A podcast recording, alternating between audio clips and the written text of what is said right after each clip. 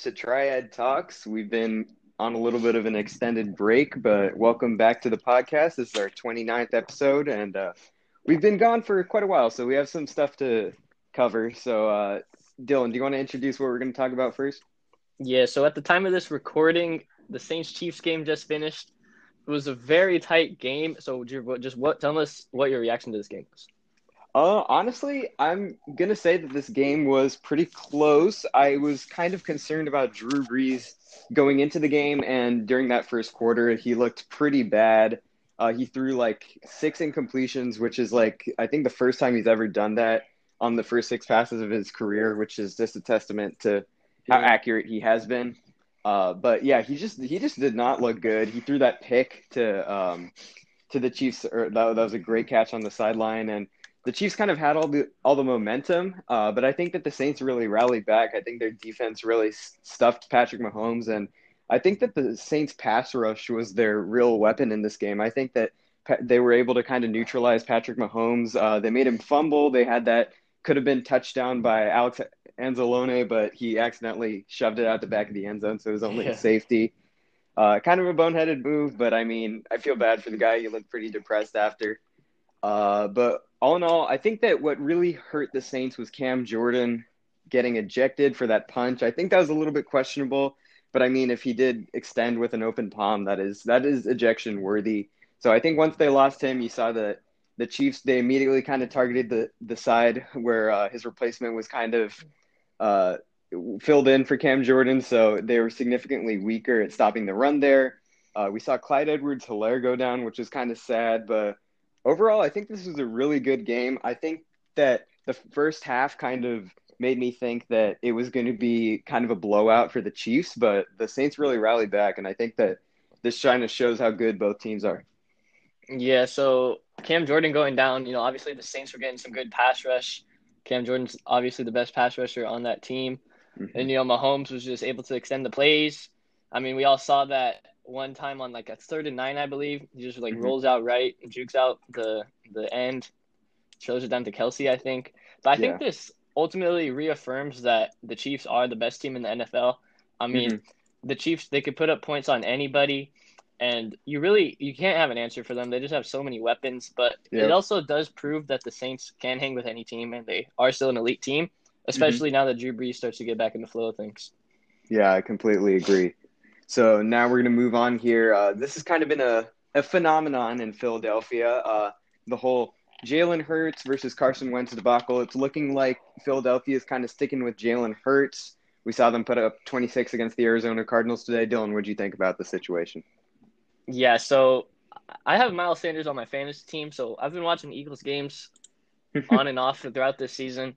Carson Wentz has been consistently playing like a bottom three quarterback this entire season. I, don't remember any good throws, any good reads he's made. Mm-hmm. All of their wins, he still didn't even play that good. I think end of the season, you just got to let Jalen Hurts try to see what he yeah. can do there. Mm-hmm. I know they're still kind of in the hunt for the playoffs because their division is horrible. But yeah. even if the Eagles make the playoffs, I still think I still think you roll with Hurts because Carson Wentz is not the reason they're winning games, and Jalen Hurts, you know, Arizona's an average defensive team, I would say, and he's yeah. put in some pressure situations. Mm-hmm. Didn't come through, but he still had a great game. So I think just keep going with Hurts and see what happens. Yeah, I completely agree here. I think that when this move was initially announced, I was a little bit skeptical. I was like, hey, maybe they can just work with Carson Wentz. I don't think you just throw the rookie into the fire just yet. But Jalen Hurts has proved himself capable of kind of running this Philadelphia team. Obviously, it's very messy. I do not think that if they enter the playoffs, they will find any success. This team is battered. The offensive line is absolutely abysmal. It looks like Carson Wentz is about to die on any given yeah. play, which has definitely contributed to that abysmal 16 to 15 touchdown to interception ratio. There are also a lot of other factors contributing to it. It's Carson Wentz's horrible decision making, which is a result of his poor offensive line, but also his kind of quarterback IQ. Uh, yeah. I think that overall, I like you, Dylan. I have not seen anything to kind of be excited about by Carson Wentz. I think that you yeah. definitely do want to close the season out with Jalen Hurts. I mean, he's almost leading you to a win uh, against the team in probably the the uh, the toughest part of football uh, in that NFC West kind of division. So I think that you definitely do want to roll with Jalen Hurts. Uh, but I, I don't think it's super far apart. I could still see Carson Wentz maybe if he works really hard, he works on his mechanics. We've seen him kind of get off balance with his super wide stance that he likes to do, almost like a pitcher, Mhm. but that means that he's like a lot more inaccurate. Like I saw one where he just completely overshot, like he, his foot was pointing towards the cornerback, or no, not even the cornerback, the, the defensive back in the end zone. And he just overshot the mark. Like, I think it was, I think this was against the Seahawks because I remember this play pretty vividly where he, he just overshot his receiver like behind him and deep. So it's just really showing that he's struggling as a quarterback. And then too, I don't know. like Dougie P likes to run these trick Yeah, plays with yeah. quarterbacks running. Doug and, Pederson is treating Carson Wentz like a bowling pin. He he's just Yeah. kind of throwing his six foot five frame into like the mix of defensive players and just letting him get injured. But yeah, I think it's just a messy situation in Philly. Uh, I think that we definitely do want to be optimistic about Jalen Hurts, though. All right, so next up, we're going to discuss one overperforming and one underperforming player so far this season, as the season's almost coming to an end. Mm-hmm. So my underperforming player this year was Ezekiel Elliott. I Yeah. mean, I know this isn't entirely his fault. You know, the offensive Mhm. lines definitely regressed. Dak Prescott Yeah. obviously got injured, yeah, but Andy Dalton, he's you got to still be able to perform better with Andy Dalton. I mean, this guy Mhm. is like getting stuffed on first and second down almost every single time. yeah. Um, he's not an elusive um, pass catcher, so they kind of just got to use him in the run game, and he just really hasn't been delivering on that. So Zeke is Mhm. my underperforming player, most definitely. Uh, shocker here. My underperforming Zeke, uh, my underperforming player is also Ezekiel Elliott. Uh, Dylan, I do have to agree with that. Uh, disagree with that last part that you said about Zeke not being an elusive pass catcher. I think that he hasn't been an elusive pass catcher in the situations that this Dallas offense has put him in. I think that Ezekiel Elliott is definitely a running back with a lot of talent. We have seen that this year with an absolutely battered offensive line. You see uh, their best offensive lineman, Zack Martin, going down. And obviously, I think the biggest hindrance to his development uh, and his success this season has obviously been Dak Prescott because if Dak Prescott is slinging the ball down the field, then defenders are going to have to be watching out for the pass when you've got like a you've got a great trio of Ma- Michael Gallup, Amari Cooper, and CeeDee Lamb. Then you can just hand it off to Zeke and he can just do his thing. But now what's happening is a lot of teams are just stacking the box. So Mm-hmm. Zeke can't really do anything. I also kind of find fault with the coaching staff here. Mike McCarthy or whoever the offensive play caller is for the Cowboys, I, I don't exactly know. I'm not a huge Cowboys fan. Uh, is doing a horrible job of implementing Zeke in the offense. Uh, we saw Tony Pollard today just absolutely go off. He got like two Right. touchdowns. Uh, he had a bunch of receptions. So th- they are not utilizing Zeke in the way that they're util- utilizing Tony Pollard, which is just baffling to me, given that Ezekiel Elliott, when healthy, is easily a top three running back in the NFL. We have seen his numbers from last year. He was second in the league in rushing yards, and he had 12 touchdowns. This year, he's ninth in the league in rushing yards and only five touchdowns. That just kind of speaks volumes about how this Cowboys team has just been consistent, has just been underperforming this entire year. Yeah. Yes, they did get a victory against a battered 49ers team today. Their defense actually kind of showed up, but I think that this Cowboys team, if they can't bounce back after Dak, I think that that they're just going to kind of be in a hole because they have the talent. They just they just can't implement it. They're misusing it, as in the case with Ezekiel Elliott. And I think that Zeke is definitely a fine player, but this season he's just been bumming me out, and it sucks Yeah. because I took him with my first pick in my fantasy draft this year.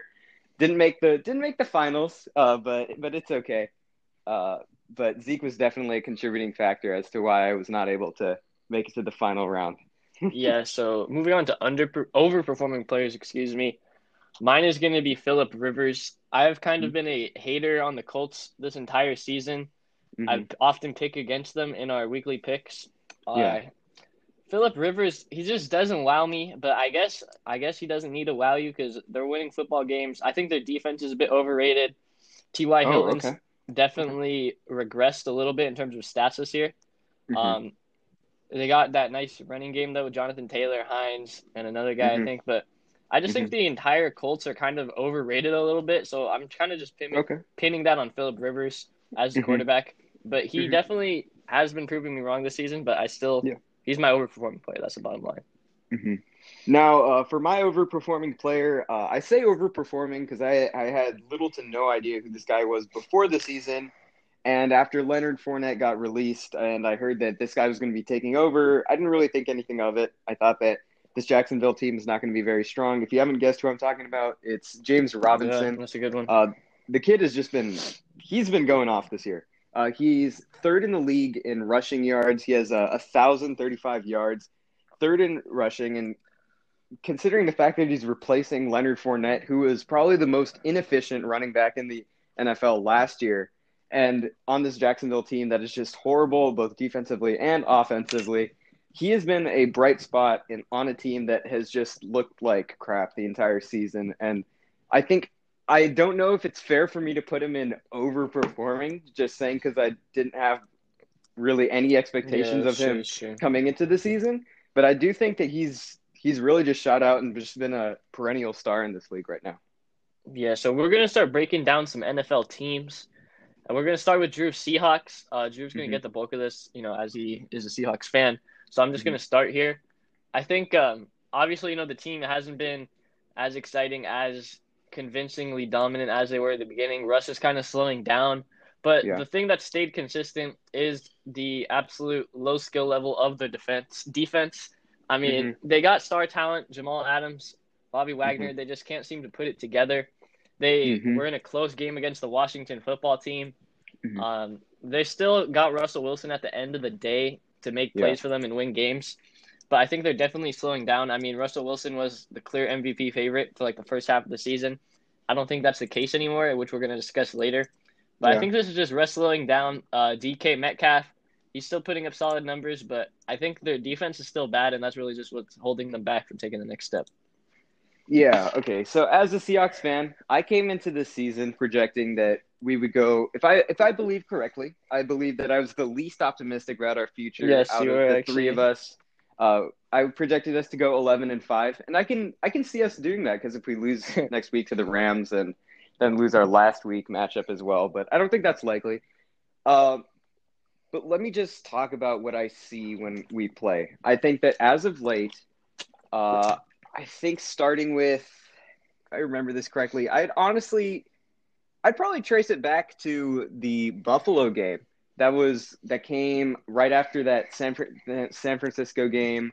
That was after. Yeah, yeah. Okay. No, I'm gonna say that. It, I, I'm sorry. I'm kind of stuttering here. But after that first Arizona game, our first loss of the season, that uh, like thrilling overtime game, that 37 to 34 loss for us. I think that we played very well. I think that Russ was also playing well. But that game, I saw some holes in his game that I think have carried over to us kind of changing our game plan on offense. Mm. When I saw him throw that pick to Isaiah Simmons, that was uncharacteristic of Russell Wilson. Russell Wilson has one of the most accurate throws in the NFL. And to see him make such a bad read when he had Tyler Lockett wide open going across going, across the field, I know because Tyler Lockett was on my fantasy team and he had 53 points. And I was thinking, Russ, why didn't you throw it to Tyler Lockett? Instead, he tries throwing it to a double covered David Moore, who is out of bounds. So Isaiah Simmons gets a beautiful throw because Russ throws a beautiful ball and he picks it off. So this is what I think was the beginning of the end for the Let Russ Cook campaign in Seattle. I think that because Russ has such a high completion percentage and is such a good quarterback, I think he's a great quarterback. I think that the people in Seattle kind of thought that, hey, since he is kind of carrying our team to victory already, we might as well just let him carry us the whole way. We saw Chris Carson Right. go out, which gave us even more of a reason to kind of rely on Russ even more. But there's only so much that you can do with Russell Wilson. And given that we have a horrible offensive line that's allowed the second most sacks in the league, Russell Wilson has been sacked, I think, around 40 times this season, which is the second most to uh, beloved Carson Wentz. Yeah. Uh, I think that this really started the beginning of the end because we did win that one against San Francisco, but then Buffalo is where I think we really got exposed. Russell Wilson got kind of picked apart by the Bills' defense. We saw him lose a little bit of confidence, and he started making bad decisions, which is uncharacteristic of a quarterback of his Mhm. caliber. Because I'd say that Russell Wilson has a very good quarterback IQ, but there's some times where he kind of gets locked into throwing to a certain spot and then he kind of throws it off. The, this is more of a If I do may interrupt here, uh, the Bills yeah. Are a very good team, though. I mean, Josh Allen, you know, he could have easily Yeah. won this overperforming player of the award. Oh, I of course, yeah. I liked him uh, coming into the. My boy Jalen, uh, you know, their defense was up, very hyped up, you know, with Tre'Davious White. They haven't been Mhm. like super elite or anything, but they're still a very solid defense. So. I don't think losing to the Bills should be a sort of, oh, we're not an elite team anymore, because I think the Mhm. Bills are an elite football team at this point. Right, right. Uh, No, I don't. I I completely agree with everything that you're saying, Dill. I think that our loss to the the Buffalo Bills also kind of provided. I, right now, I'm kind of focusing on how Russ's shortcomings. Mhm. I'd say that Russ Russ's personal shortcomings are probably the least of the issues that we have. I'm just focusing on it right now, so we can kind of get through it. Uh, then we see him kind of get picked apart by Los Angeles. I mean. The Rams pass rush just flat out destroyed Russell Wilson that game. It was a miracle he walked off that field alive. Uh, it was in, it was insane. Then we see a close win to Washington football team. I'm kind of accelerating this so I can get to my main point. Uh, but the gist of the issue is we cannot just have Russell Wilson throw the ball. He's not a pocket passer, and with that horrible offensive line, he's going to have to scramble outside of the pocket, create plays for us. But he's going to need some help. He can't just do play action pass every single play. The defense knows that we're not going to be running the ball, and then Russell either gets sacked or has to make a decision that he ends up regretting later and throws a pick. I think that those kind of bad decisions kind of took him out of the MVP conti- con- uh, contention. Mhm. And I think that it kind of brought down our team a little bit because Pete Carroll's like, wait, we're we're feeding this guy that's supposed to be the most accurate quarterback in the league, but he's making bad decisions. What do we do? So then we started reestablishing the run game once we got Chris Carson back. We got Carlos Hyde. We started implementing a more Bo, Bo Scarborough, uh, DeeJay Dallas. We had this kind of plethora of guys, and I like that we started doing a more run first mentality, which is what our team was kind of based on. That's the team that that went to the Super Bowl, and I like that. But we don't have a whole lot of talent at that running back position other than Chris Carson. I don't Mhm. think that that's a huge problem, but I think that it's a problem that we may have to consider given that Chris Carson is injury prone. Now let's talk about the defense. The defense has been uh, it's been a disappointment. Uh, I knew that it was going to be a problem from honestly week 1 because I saw Matt Ryan throw for almost 500 yards that game. Uh, yes, we got an interception off of him, but when someone cooks you for 500 yards, that's just that's not a celebration. I think that our defense has been consistently bad. I think that a huge, huge, huge factor of it has been the defensive play calling by Ken Norton. Ken Norton. I- I know he gets a lot of hate from Seahawks fans. He's definitely not the problem, though. I'd say that our problem, main problem, is uninspired tackling, uh, spotty coverage, and sometimes we just do these kind of zero blitzes on plays that we just shouldn't be doing. yeah. I that part is kind of Ken Norton's fault. Uh, but I think that our, our main kind of shortcoming is going to be our defense, and I think that our defense is going to be our undoing. We have the talent at each position. We have Shaqu- Shaquille Griffin. We have uh, the Jordyn Brooks, our new linebacker. He's doing phenomenally. We have obviously Bobby Wagner and KJ Wright, our big power duo there. We've got Jarran Reed playing the best football of his career, and we just signed Carlos Dunlap, which I absolutely love. He's been a huge factor. We saw that big sack on third down or no, on fourth down today against the uh, the Washington football team, which sealed the game for us. He also had that big sack against Kyler Murray uh, that sealed the game for us. So I do like that the talent that we have at our disposal. It's just kind of play calling, but I think that as we kind of progress, I think that it's going to be kind of a learning process. I think that this team, where it is now, can potentially go to the Super Bowl. I don't think it's the NFC team that is the most likely to go to the Super Bowl. But Mhm. given the Seahawks just general luck, and given that the talent that they have on their disposal, DK Metcalf, I haven't even mentioned him this entire episode, but he's been absolutely incredible this season. Uh, Tyler Lockett kind of playing a secondary role, which I'm not a huge fan of, but when you've got someone like DK, you can't really complain. Uh, I think that we have the talent to where we can go places. And since we are kind of, we have clinched a playoff berth as of today, I can definitely see us winning more than one playoff game this season. But as for the future, I am a little bit skeptical of what we can do, given that there are so many variables on our offense and our defense that can go wrong. Overall, I'm cautiously optimistic for the Seahawks. I'm still a huge Seahawks fan. I absolutely love our team. I love what Pete's doing. There are just some things that I definitely would change. Obviously, because I'm not in any way affiliated with the Seahawks, I cannot make those changes. But I do like where we are as a team right now. There are just some things that we need to fix to get us to that to that next level, you know? Mm-hmm. Now, I know I just rambled on for a, a little bit, so I'll kind of let Dylan take the reins on this one, given that it's his team. Now we're going to be breaking down the Tampa Bay Buccaneers, or as Dylan calls them, the Tampa Bay Buccaneers. Dylan, what's going right? What's going wrong? Yeah, so obviously, if you've been listening, I'm a huge Thomas Edward Patrick Brady fan, and uh, I think the definition of our issue right now is just consistency. And when I'm talking mm-hmm. about this, there's about three forms of consistency that I'm not seeing from our team.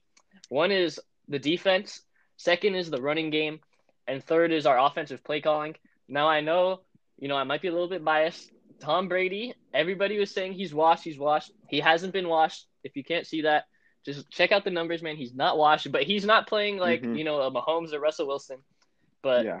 that's it still should be good enough to win games, which we are doing. I think we're headed on the right track, but my man Bruce Arians, yeah. the the run game has been iffy at best. We need to find a consistent running back. You know, we signed Leonard Fournette, which at 1st mm-hmm. I was mm-hmm. like, okay, this could be good. But then they're kind of just alternating carries with Ronald Jones and him. None of them yeah. are getting momentum. Mm-hmm. None of them can catch passes to save their lives. I mean, they probably yeah. have the worst running back hands I've ever seen in my entire life.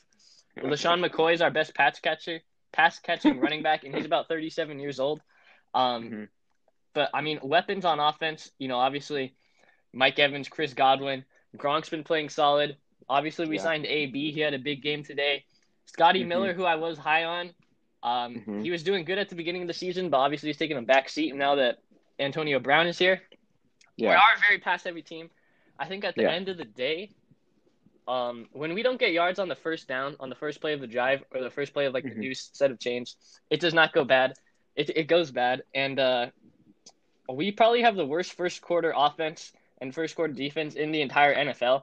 I don't think we've scored a touchdown on an opening drive since like week mm-hmm. eight or week nine or something yeah. like that. Um, we do get better as the game goes on, but they just need to be more consistent because they have all the talent.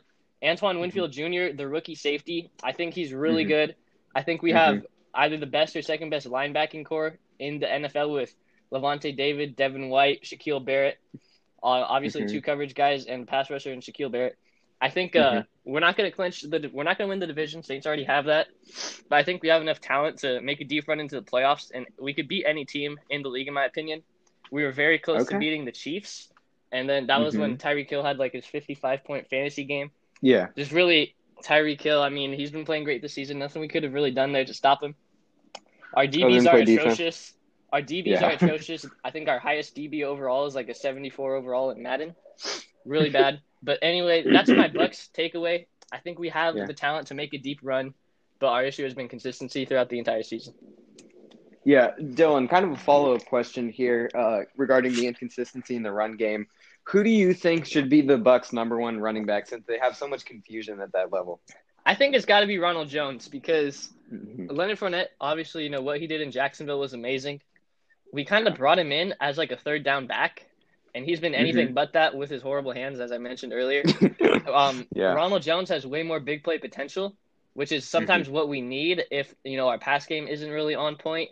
He's broken mm-hmm. that 99 yard touchdown run. He's had like 40 yard touchdown screen passes from Brady. So I think it's mm-hmm. Jones. Fournette might have a better yards per carry, but Jones is just more electric, and I think we need that because we're a very yeah. short pass length team, obviously with Tom Brady and Chris Godwin. Yeah. And Mike mm-hmm. Evans has to get the football more. Mike Evans You'll see this later on in the in a few weeks when we release our top 10 wide receiver rankings. I like Mike Evans a lot, but okay. at the end of the day, his skill set is not the best to match with Tom Brady's uh, deep ballness at this point of his career. But yeah, yeah that's, my, that's my answer to that. Yeah. Uh, also taking kind of a si- similar stance to Dylan, other uh, other than the fact that I think that this team, I do not think that this team is going to go very far in the playoffs. I'm just going to put that out there. But I'm going to say that their biggest problem on offense is that they don't have a clear offensive identity. A lot of people have kind of talked about this. Mm-hmm. So I'm in no way innovative in talking about this, but I definitely do think that their offensive identity is very, very much lacking. I think that their offensive line is honestly secure. It can keep Brady. Yeah, it's solid offensive. It, it, can keep Brady. Yeah, I'd say that it, it was better than that that banged up Patriots offensive line he had his last year there. Uh, so I definitely do think that the offensive line is fine. I think that if you're looking at it from a talented perspective, that's honestly probably the most talented receiving core in the NFL. Mhm. Uh, you've got Antonio Brown, like Dylan said. You got Rob Gronkowski. You've got Chris Godwin. You've got Mike Evans, and then you got I, Scotty Miller's his guy. Uh, Mhm. But I'm gonna say that the way that Bruce Arians or just the entire offense is being utilized is horrible. They're forcing Tom Brady to do a bunch of these deep throws. Tom Brady on deep throws this year, he's just not been very accurate. I think he's yeah. around 40 sub 40% in that category um, so he's just not looking good I, I when i see him throw that deep ball i kind of hold my suck my breath in because it, it just it just does I do want doesn't to uh, good point something out here, though. Um, Sure. Lots of our deep balls are coming off of the uh, play action, and Mhm. our run game, like we said, hasn't been the best. That play action isn't really selling it. And on Tom Brady's best deep Uh-huh. ball throws of the season, you know that Scotty Miller uh, 50-yard touchdown Yeah. against the Raiders that one time. Uh, Yeah. Mike Evans has had some nice deep balls. Gronk. Mhm. It's it's coming off of a play action when our run game is clicking. So uh-huh I just wanted to throw that out there because I think uh, Tom Brady still has the deep ball in his bag, but Mhm. obviously it's not as good as it used to be. Yeah, I think just just the accuracy because I think that he's got open guys. I think when Antonio Brown first came back, his first game back, Tom Brady tried like three down down Mhm. field heaves to him, and all three of them were incomplete. And Antonio was there every single time. Tom just kind of missed him. I don't think that the fault of this team kind of lies on Tom Brady, though. It's this that I think that they have an accumulation of talent that is not not being utilized very well. Yeah, so uh, we're gonna move on to the next thing now. Very simple question: Who is the MVP front runner? So Drew, who you got for MVP right now? It's a simple question, but it's it's very very hard with the, the some of the guys that are kind of playing so well this year. Year, uh, I'm gonna take a second to give a quick shout out to uh, Russell Wilson and Josh Allen. I think that they are definitely top five in MVP Yeah, in the MVP race this season. Josh Allen's been he's steadily improving every week, and Russell Wilson's a stud. But I think what it really boils down to is Patrick Mahomes and Aaron Rodgers. That's kind of been the debate as of late. And I think that these two guys have just been on another level. I think that the gap in between them is incredibly small. I think if you asked me this question a week ago, I definitely would have taken Aaron Rodgers just because Patrick Mahomes is coming off a three interception game to the Miami Dolphins. Patrick uh, Aaron Rodgers coming off like a four touchdown game. Uh, he's uh, Aaron Rodgers currently has a 40 and 4 touchdown to interception ratio. He's third in the league, uh, third in the league in passing yards, second in QBR, third in completion percentage, 11 and 3 record. So you have all these accolades going for him, but then you just see this week. I just saw some pretty uninspired play from the Green Bay Packers as a whole. They just let the Carolina Panthers kind of walk all over them the second half as soon as they got that lead, this is what I, this is a huge concern I have with the Packers. They just kind of let it get to their head. Uh, Mhm. Then they allowed the Carolina Panthers to kind of get back in the driver's seat. But I mean, the Packers have too much talent to kind of lose that game. Uh, but I think that I would honestly take Aaron Rodgers. I think that Patrick Mahomes is absolutely insane.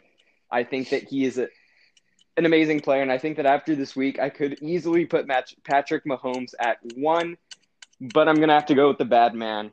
I think that Aaron Rodgers is doing a little bit more with a little bit less. I mean, yes, he has Davante Adams, an incredible wide receiver, but then you look at the other wide receiving core. You got Marquez Valdes-Scantling. He's not a, he's not amazing. I'm not gonna knock the guy and say that he's a bad player, but he's he's not a great wide receiver. You've got Allen Lazard. He's been injury prone and not the most consistent player. You've got an emerging Robert Tonyan, who's kind of he's who's been a good option for Rodgers this season. When you compare that to Mahomes' Tyreek Hill, Travis Kelce, two of the best receiving targets. Uh, Tra- uh, Travis Kelce actually having the most receiving yards in the NFL right now, although that is due to Patrick Mahomes' amazing ability to throw the football. I put Aaron Rodgers a little bit over it just because I think that the things that he's doing at 37 is just absolutely incredible. I hate bringing in all these other attributes to a player when considering them for the MVP race, but I, I just think that Aaron Rodgers stepped it up so much more from last year, and I think that he just deserves this award more. And given the fact that I don't think the NFL wants to give a back-to-back MVP, but I feel like they'd honestly prefer Patrick Mahomes. So it could could go either way, but as the season comes to a close, I think it'll be kind of more apparent. Uh, but I think it's very tight right now. Yeah, so MVP wise, I take a very simple approach to this question. I ask Mhm. myself who's the best player in the NFL, and every single time I ask that question, I come to the answer of Patrick Mahomes. You know, you got Uh-huh. some wannabe experts who think it's Aaron Donald, but I'm just going to disregard that. Uh, no, no, no. Uh, Patrick Mahomes, at the end of the day, can do, um, has more ability than any other quarterback. He can make more throws than other quarterbacks. He's got the legs too. Mhm. And then 33 touchdowns, five interceptions. Not as good as Rodgers, but Mhm. I think at the end of the day, he's the best player in the NFL. They Okay. have a better record, uh, 12 and one. I think the Packers are 11 and three or something They are like 11 that. and three. 11 and Yep. three. And then and Mahomes is in a worse division. I will give him that. They did lose to the Mhm. Raiders. You know, Raiders Mhm. showed out that game, but uh, Mahomes is the best player in the league. He's still the MVP. They're never out of any game, and Aaron Rodgers does have a significant, significantly better run game with Aaron Jones than Mahomes does. I think the Chiefs could have a better run game Okay. if they wanted to, but Andy Reid likes Yeah. to pad Mahomes' stats a little bit. But uh, Mahomes is still the MVP in my opinion because he's still the best player in the NFL. Yeah, like we said, this really could go either way. But speaking of MVPs, uh, let's talk about the MVP from last year, Lamar Jackson. I'm going to go ahead and start this one out. Is Lamar Jackson regressing? Why or why not? I personally, after watching Lamar Jackson play, after kind of scouting the Ravens' talent, seeing that they haven't really lost a whole lot coming into this season, I fully expected this Ra- Ravens team to almost go undefeated. I had this team going 14 and 2 before the season. I had them splitting games with the Kansas They City were, uh, Chiefs. They did have the easiest strength of schedule in the entire NFL at the beginning of the season. Exactly. Exactly. So as a result, I was thinking that Lamar Jackson coming off the incredible 37 touchdown season that he had last year, I was thinking that he would be able to replicate some of these success. I mean, a lot of people are just kind of writing him off after that loss to the Titans saying playoff Lamar, playoff Lamar. Uh, and I was like, I think that's a little bit unwarranted given that everyone was kind of criticizing him as being like a one dimensional running back. But coming into this season, Lamar Jackson has just been honestly, I could have put him as my underperforming player and Yeah, had an argument for it. definitely. I think that the league as a whole is just figuring him out, and I, I think that the big issue for him is his his arm is just not there. He can't hit wide open receivers. hmm He's overthrowing guys. He's underthrowing guys. He's very inconsistent as a passer. He he doesn't get his feet set because he's always looking for that run, which is a little bit of a weakness. I think that the running has obviously been there. That's never been a question for Lamar Jackson, but I think that he definitely has regressed as the league is able to adapt to his play style. Because I think that the biggest player that I think kind of symbolizes his game is Michael Vick. But the thing with Michael Vick is Michael Vick is an amazing thrower. hmm Uh, he he can he can pass the ball like any other uh, quarterback in the league, but he can also run the ball better than any other quarterback in the league, which is what made him so deadly. With Lamar Jackson, yes, he had that 37 touchdown season, but coming into this season, you, you can just see him being loose with the football. He he's not hitting wide open receivers. Yes, that Ravens receiving core is not the most talented in the league Yeah. at all, but he's just consistently missing guys like Mark Andrews. Mark Andrews is definitely a top five tight end in the in the league. And you've got Hollywood Brown, who's a player that you're supposed to be developing. You've also got, I mean, Dez Bryant, not really doing too much there, but Yeah. yes, this team ha- is loaded with talent, and I think that Lamar definitely has taken a step back. Uh, Dylan, what do you think about it? Yeah, so I don't necessarily think Lamar is regressing. I think people are just figuring his game out. I still take this as a I don't take that as a positive. It's still a negative because um Lamar at the end of the day he can't make those throws. He can't make the throws deep. He can't hit Mhm. back shoulder fades. He has to have a True. wide open receiver that's got separation and he's still missing those. I didn't see him make I his agree. throws make those throws last year and he's certainly not Mhm. making them this year. I think they're just kind of Mhm. slowing down his running game a bit. He has been picking it up a bit recently, but Mhm. if you think he's playing the same as he was last year, you're sadly mistaken. I mean, I think they're just figuring out his game. Obviously, Mhm. he just he just needs to get that arm going, and I think we'll see Lamar start to become like a top three QB again. Yeah, I definitely do agree. Uh, now let's move uh, to the AFC. Uh, let's continue with the AFC here, actually. Mhm. Uh, the Pittsburgh Steelers, they were 11 and 0. Uh, they were kind of catching the league by storm, but then suddenly they dropped two of their last games. Dylan, do you think that the Steelers are overrated or do you think that they're overhated and why? I think it is a bit of both, but Mm-hmm. I am going to side with the haters on this one. They are overrated. We talked about Yeah. the Ravens having the easiest strength of schedule entering the season. The Steelers had the Mhm. second easiest strength of schedule entering the season. um, end of the day, their defense is still elite. It always has been. They're still a very, very good football team, but Big Ben Roethlisberger, he's definitely been declining.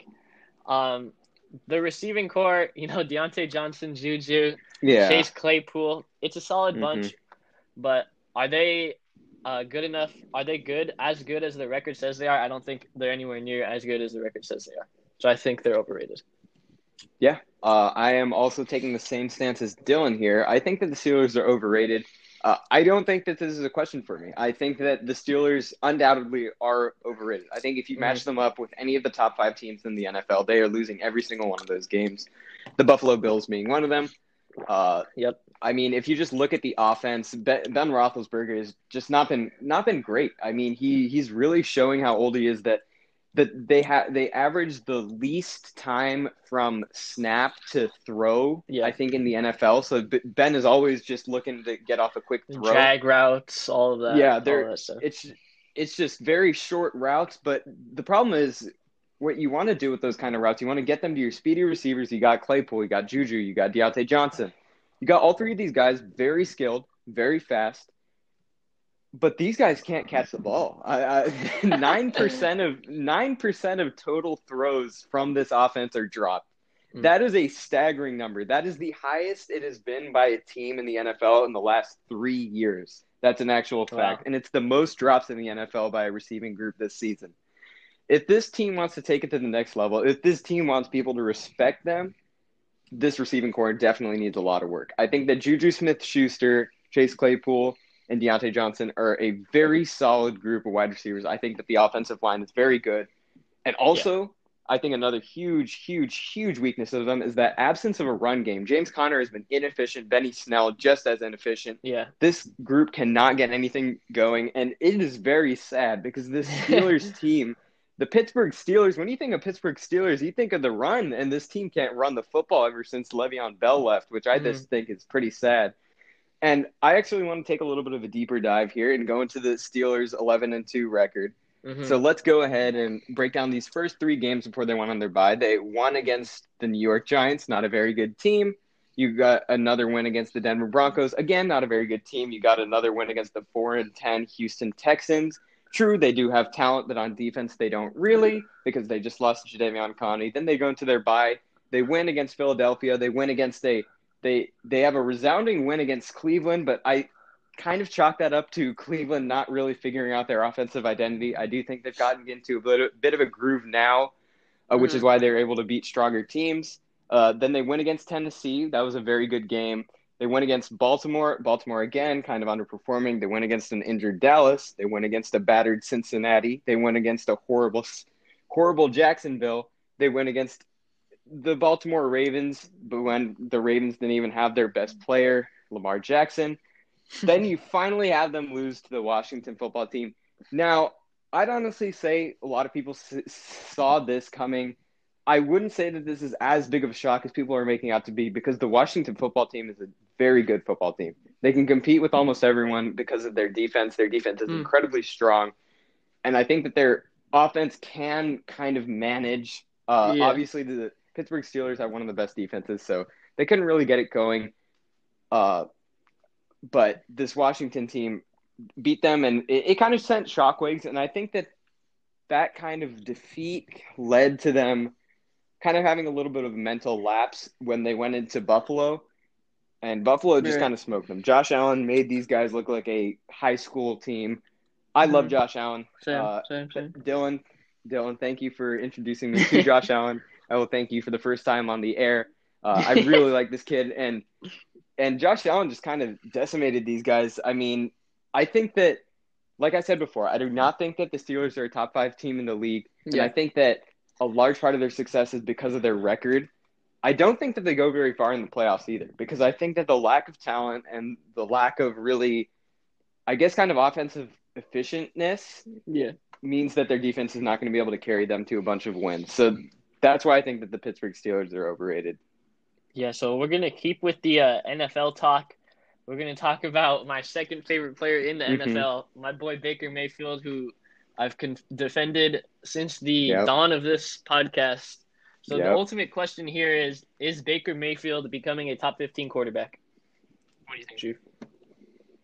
Dylan, I'm going to take this opportunity to again. This is the second time that I'm going to do this on the air. I'm going to apologize to you again. I had Baker Mayfield at 22nd when we did our QB rankings. I Mhm. did catch a lot of heat from that from you, but I said Baker just doesn't have the decision making. He just, he, I, I don't really, I don't know. I don't know. I was skeptical of Baker Mayfield. But I'd say, as the way that he's been playing as of late, and the way that the Cleveland Browns are kind of establishing their offense and kind of utilizing their weapons like Rashard Higgins and Jarvis Landry, and of course Nick Chubb, Kareem Hunt, I think that Baker Mayfield is a top 15 quarterback in this league pretty easily. I think the last Yeah. two games have been mm-hmm. indicative of that, going almost 400 yards against the Ravens, who do not have a weak defense at all. And I think, to be completely honest, this is a little bit of an unpopular opinion. I think he played better than Lamar that game. Yes, Okay. Lamar did set out a little bit of that, but I do think that Baker Mayfield had the stronger game overall. Yes, he did have that one interception, but that was just a good defensive play rather than a bad decision by Baker. I think he's a definite top 15 quarterback, but since you know a lot more about him, Dill, I'll, I'll let you go. Yeah, so I just want to send this message real quick. Baker Mayfield, you know, proven people wrong his entire career. I just want to uh, point this out. I have never seen Baker Mayfield credited for a Cleveland Brown win. I know they are still, I would say, a run based team. You know, we haven't really seen Baker win a game throwing, you know, 50 pass attempts. He did have some great previous games 334 Yeah. and two touchdowns, and Mhm. then 343 and three touchdowns, I believe, his past two games. Yeah. Um, the run game has been good, uh, but Baker's been playing even better, in my opinion. I mean, the Mhm. run game does keep them in the games at some times. And then the Mhm. games Baker uh, has been receiving hatred on. Oh, he's going like 120 yards and one touchdown. Mm-hmm. They're playing in like negative 37 degree temperatures with like 25 mile an hour wind.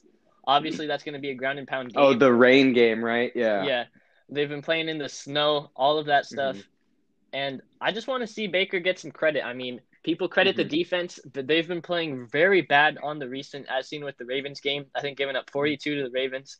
Yeah. And then uh, another thing too with Baker, um, he's been making reads, and the past few games, actually, really the entire season, mostly, he's been doing all this without the WR one on the team in Odell Beckham Jr. Yeah. So and, and nobody's really pointing that out. Jarvis Landry has been stepping up, but Yep. I, I'm glad to see Baker, you know, getting some more attention in the media, and I think Mhm. Baker's only going up from here. Yeah, I completely agree. I think that Baker kind of gets a bad rap. I mean, I, of course, I like to hop on the Baker ba- on the Baker hate train, so I am kind of part of that negative media surrounding his name. Uh, but I do definitely agree with you that the media doesn't really give him credit when he does succeed, and when they he doesn't succeed, they kind of like to bash him a little. But you can say that about any professional athlete. Yeah. So we're gonna move on to some NBA talk now. One of the biggest moves made this offseason, you know, that Westbrook for John Wall trade. I'm Mhm. going to discuss this for a little bit here. I Mhm. think James Harden, the Houston Rockets, I think that's all coming down. I think their Uh-huh. dynasty is collapsing. Not really dynasty, Mhm. but I think that team is collapsing. Uh-huh. Um, I've been seeing James Harden walking around, you know, going to a little baby's birthday party, not going to training camp. James Harden is tired of Houston, and at the end of the Mhm. day, I can't really blame him. They don't give him what he needs. You know, they're a Yeah. first or second round exit every single season. Yeah. But I think James Harden doesn't get enough credit as well because when it comes to that Warriors dynasty with Curry, Clay, KD, he was the Mhm. only player that even came close to beating this team. And Uh-huh. I think everybody kind of knows it would have gotten pretty dicey for the Warriors if Chris Paul didn't get Mhm. injured in that game six and didn't play game Mhm. seven in the Western Conference Finals. Mhm. I'm gonna move on to the Wizards side now. I like it for the Wizards. Uh, John Yeah. Wall, um, obviously his main skill is slashing. Russell Mhm. Westbrook's not the best shooter either, but I think Mm-hmm. John Wall and Bradley Beal were kind of having some tension, and I think Oh, okay. Westbrook uh, is gonna kind of be a leader for this team. Bradley Beal is not really the leading type. I like Mhm. what Westbrook brings with his passion and energy. I know Yeah. his shooting's not good. I mean, maybe Bradley Beal can help him out for that, but I think the Wizards will be a solid team this year.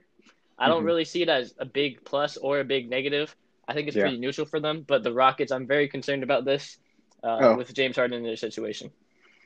Yeah, uh, I take kind of a similar stance here, Dylan. I think that if the Houston Rockets are going to keep James Harden, if they're going to keep him happy, I think this is a win-win for both teams. I think that Westbrook and Harden is it's just not working out. I think that Chris Paul and Harden were honestly the better duo, the more mm-hmm. effective duo. Westbrook and Harden, I, I don't want to even call Russell Westbrook a super selfish player. I will call James Harden a selfish player because a lot of his points come of, come off of isolations. He's he's always a shoot first, uh, ask questions later guy. So I I definitely don't think that that was going to be working for them because Russell is definitely a slasher, but he mm-hmm. just wasn't kind of he wasn't getting into that kind of small ball Rockets uh, Rockets organization. Yeah. I'm glad that the Rockets were able to get DeMarcus Cousins as well. I think that they were really lacking someone at the center position. That's what really hurt them against uh, the Los Angeles Lakers. AD was just scoring at will against yeah. Robert Covington. Uh, I think that they honestly they have a decent uh, they have a decent four players in Demarcus Cousins, Christian Wood, uh, James Harden, and uh, John Wall. I think that John Wall could potentially be a better fit than Russell Westbrook for the uh, for the Houston Rockets, but yeah, if James Harden leaves, it, the Rockets are basically done. They're just yeah. going to be an above average team because uh, they don't have the talent on the bench to kind of support that team and make it go places. I do like the move for the Washington Wizards, like you said, Dylan. John Wall is kind of an injury liability for them, yeah, so he's not exactly well.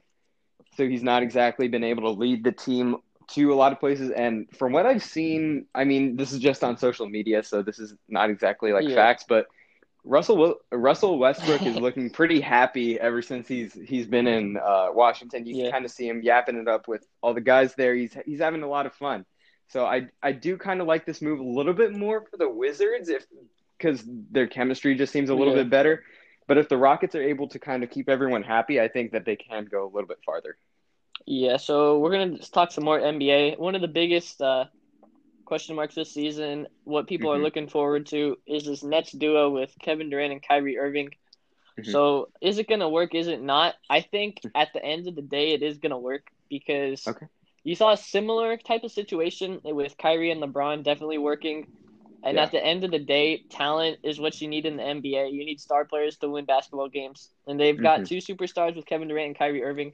I think you're mm-hmm. definitely gonna have some uh, tough spots they're both very clutch players. Who's going to take yeah. the last shot at the end? Um, mm-hmm. You know, who are they kind of going to run that offense through? Mm-hmm. I think it is going to work because at the end of the day, they got two like top 10, 15 players in the NBA. Okay. Yeah. So honestly, going into the season without really seeing these two playing together, I automatically assumed that this was not going to work out just because I think that because Kyrie was so injury prone, he's sitting out a lot of games, and KD wasn't exactly healthy either uh, with that Achilles injury. I think that once those two were reinstituted back into the starter positions, I think guys like Spencer Dinwiddie or Caris yeah. LeVert kind of they've got had, great like, little... role players as well. Yeah, they have very good role players. it's a miracle that these guys like were in the playoffs. Uh, yeah, with with the talent that they had. I mean, yeah, they got destroyed, but uh, mo- moving on. I think that this team, like Dylan said, I think they have too much talent to not succeed. If let's I'd say the more volatile of the two is Kyrie Irving, just because you know his behavior in the past. He's saying the media are are pawns. He's refusing to speak to them. Yeah, I mean Kyrie like he's got a PhD in philosophy or something. I yeah, mean... yeah. He, he's a, he's. A, I don't know. I feel like he he gets a bad rap for being weird, but I think mm-hmm. at the same time he's just so weird. Like you can't really support him. But uh, but moving on to what we've seen in preseason, KD just came out scored 27 like it's nothing. Uh, in just like the limited minutes that he's given, he looks like he has not missed a step since that Achilles injury. Uh, and I do think that he is going to be able to work with this Nets team. Yeah, another uh, thing too, I just wanted to point out when KD mm-hmm. was on the Warriors, Steph Curry deferred to Kevin Durant in those moments when they needed to score. Uh-huh. I think uh-huh. it's a very big question mark if Kyrie Irving is going to be willing to do yeah. the same thing. Yeah, because uh, I'd say, I mean, of course, there are a lot of differences between Steph Curry and Kyrie Irving, but I do mm-hmm. think that Steph is more of a pass first, kind of trying to set up the play guy than Kyrie is. Uh, I mean, even during preseason, Kyrie's kind of taking a lot of ISO looks, a lot of post fades, uh, but he has been playing very well. I think a lot uh, uh, issues for Kyrie obviously were injuries, but also inconsistent play and chemistry issues. But so far, it's looking like it's working out. I'm also cautiously optimistic about this duo, but I do definitely think that this team can go places because of the talent that they have. All right, next up, we're going to talk some uh, some boxing, some uh, social media.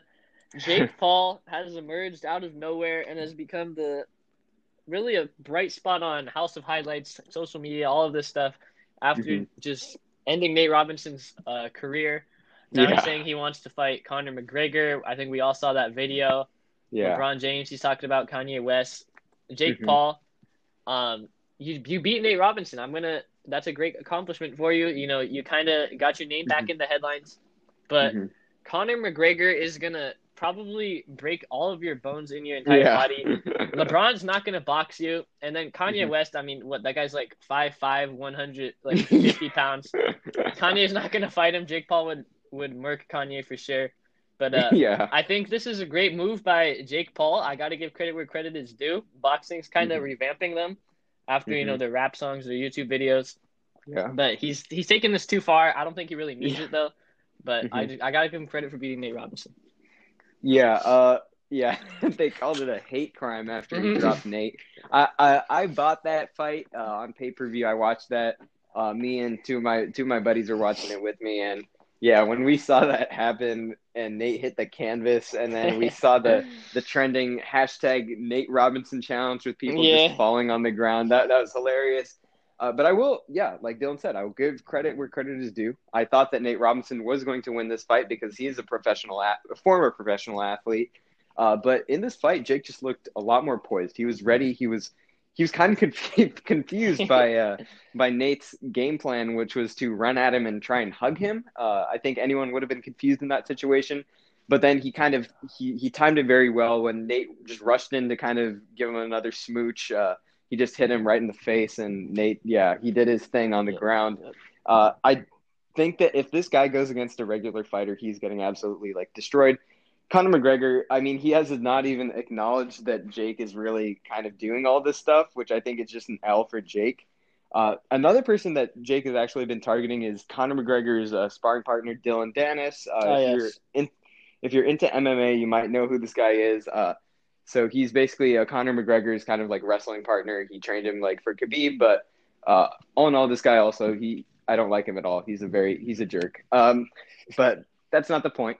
Uh, but uh, Jay kind of like rode up on Dillon in his like car and like threw like water balloons or something yeah, at him. Like, like, I don't that. even know what that video was. Uh, but Jake basically, I mean, he's he's an incredible uh, he's an incredible businessman. I, I will give it to him because even if he does not fight Conor, his next fight all, already has so much hype because he's calling out everyone. He thinks he can beat everyone. Even if he loses, he really wins because he's getting so much money, right?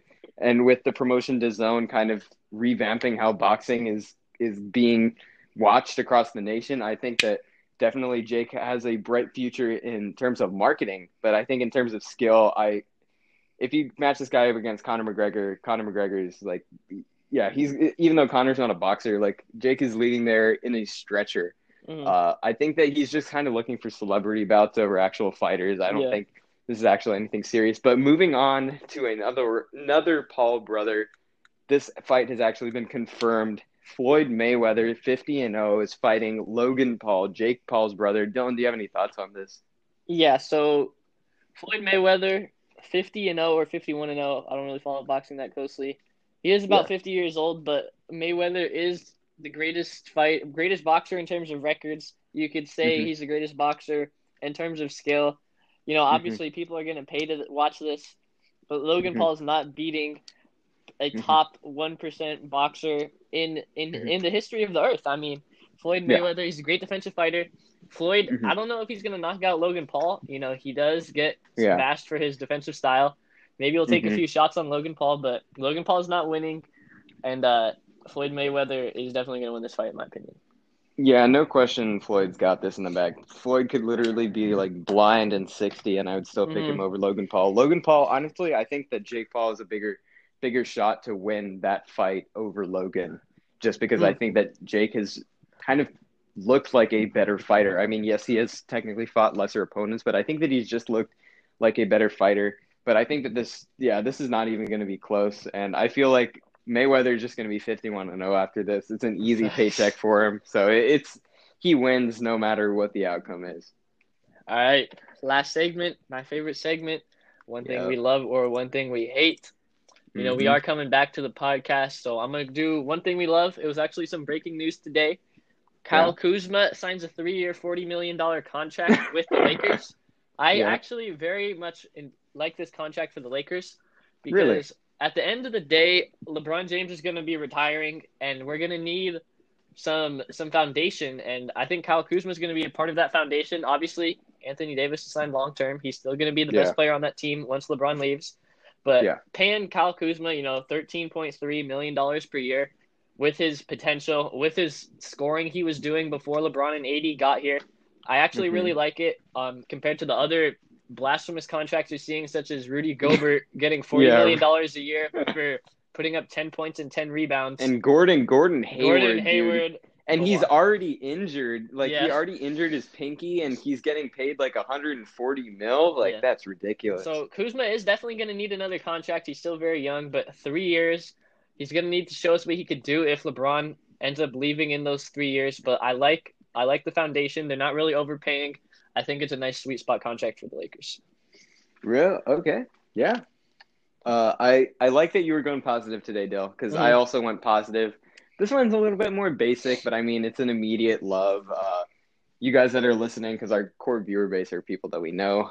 uh, I I love that we're on a break right now from school. I mean, yeah, we're in our, we're in our junior year, so it is a little bit kind of tougher for finals. But I think that overall online the online finals experience wasn't too bad for for me. Uh, Dylan, I'm not sure if it was the same way for you as well. it was pretty uh, solid. It was pretty solid. Pretty solid, pretty solid. Uh, yeah, but I, I, uh, there was still like a lot of work uh, and stuff, so it was. It's really nice to have like a break. Uh, me and Dylan actually we played football the other day, uh, so it, it, it's it's nice to kind of uh, have a break from school, not like sitting from the computer at like yeah, 7 a.m. and like try to wake your brain up and listen to someone like talking Spanish. uh, so so yeah, it, it's ideal to kind of have a break, especially during like times like this, so you can actually do stuff that you enjoy. So yeah, I went I went more positive for today. yeah. So that's gonna wrap up our returning episode. We're gonna be doing it once a week on Sundays. We got top Mhm. 20 NBA players coming out this week after Mhm. ESPN's horrible list. And then we're also going to be doing top 10 wide receivers. You know, is DK Metcalf a top 10? We're, you're going to have to wait and know. see. And uh, we'll Yeah. see